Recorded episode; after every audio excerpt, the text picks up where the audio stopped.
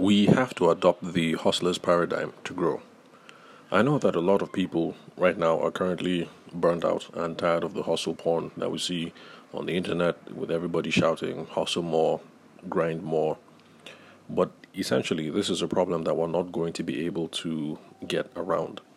And that is because uh, the end game, eventually, which involves us getting some traction in our business, it involves us having to run around and look for new customers. We just can't get around that.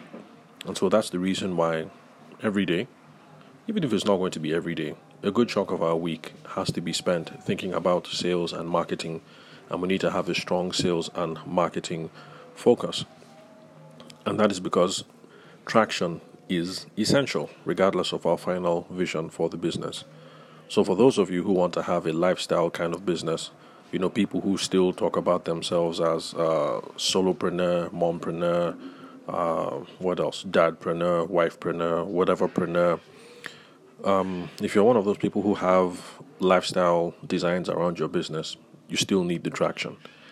Even if you're one of those people who are looking at providing stable business infrastructures, so let's say you picture yourself sort of like a Mo Abudu kind of person who has built Ebony Life TV so you want something that big, or you think of yourself as one of those Dangote types or Dollar types. It's still the same. Before you get to that stable business structure with all the systems and the impressive buildings and everything, we need some level of traction to start the whole process off in the first place. So, traction is the name of the game, and sales and marketing should be our preoccupation. So, we have no choice but to adopt the hustler's paradigm even if it's going to be just for the early part of our sales journey.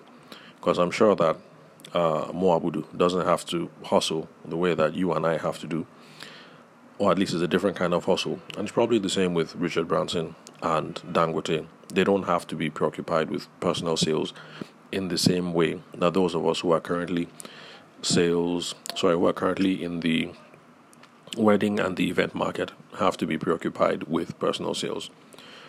But of course, if you're a long time listener of the podcast, you will remember that I'm constantly pointing out that even though a time will come when we're not going to have to hustle on this level of personal sales and one to one marketing, it's a worthy endeavor because the skills that we're going to get from this when it comes to communications, persuasion, getting along with people, networking, and all those other stuff those are transferable skills that are going to apply to whatever level that we decide to grow our business to. So if you're a lifestyle business person, those keys, those skills will come in handy.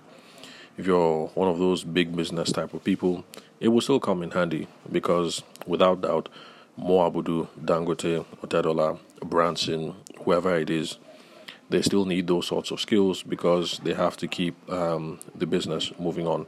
So they might not be down in the weeds, in the nitty gritty, dealing with personal sales and marketing, but the skills are always going to come in handy. So for now, while we are trying to chart that path to our perfect business or our perfect lifestyle business, let's remember we have to keep adopting the hustler's par- uh, paradigm. So, sales and marketing should be our preoccupation, if not daily, a good chunk of the week or a good chunk chunk of the month we have to be constantly looking for fresh market, as we say in Naija.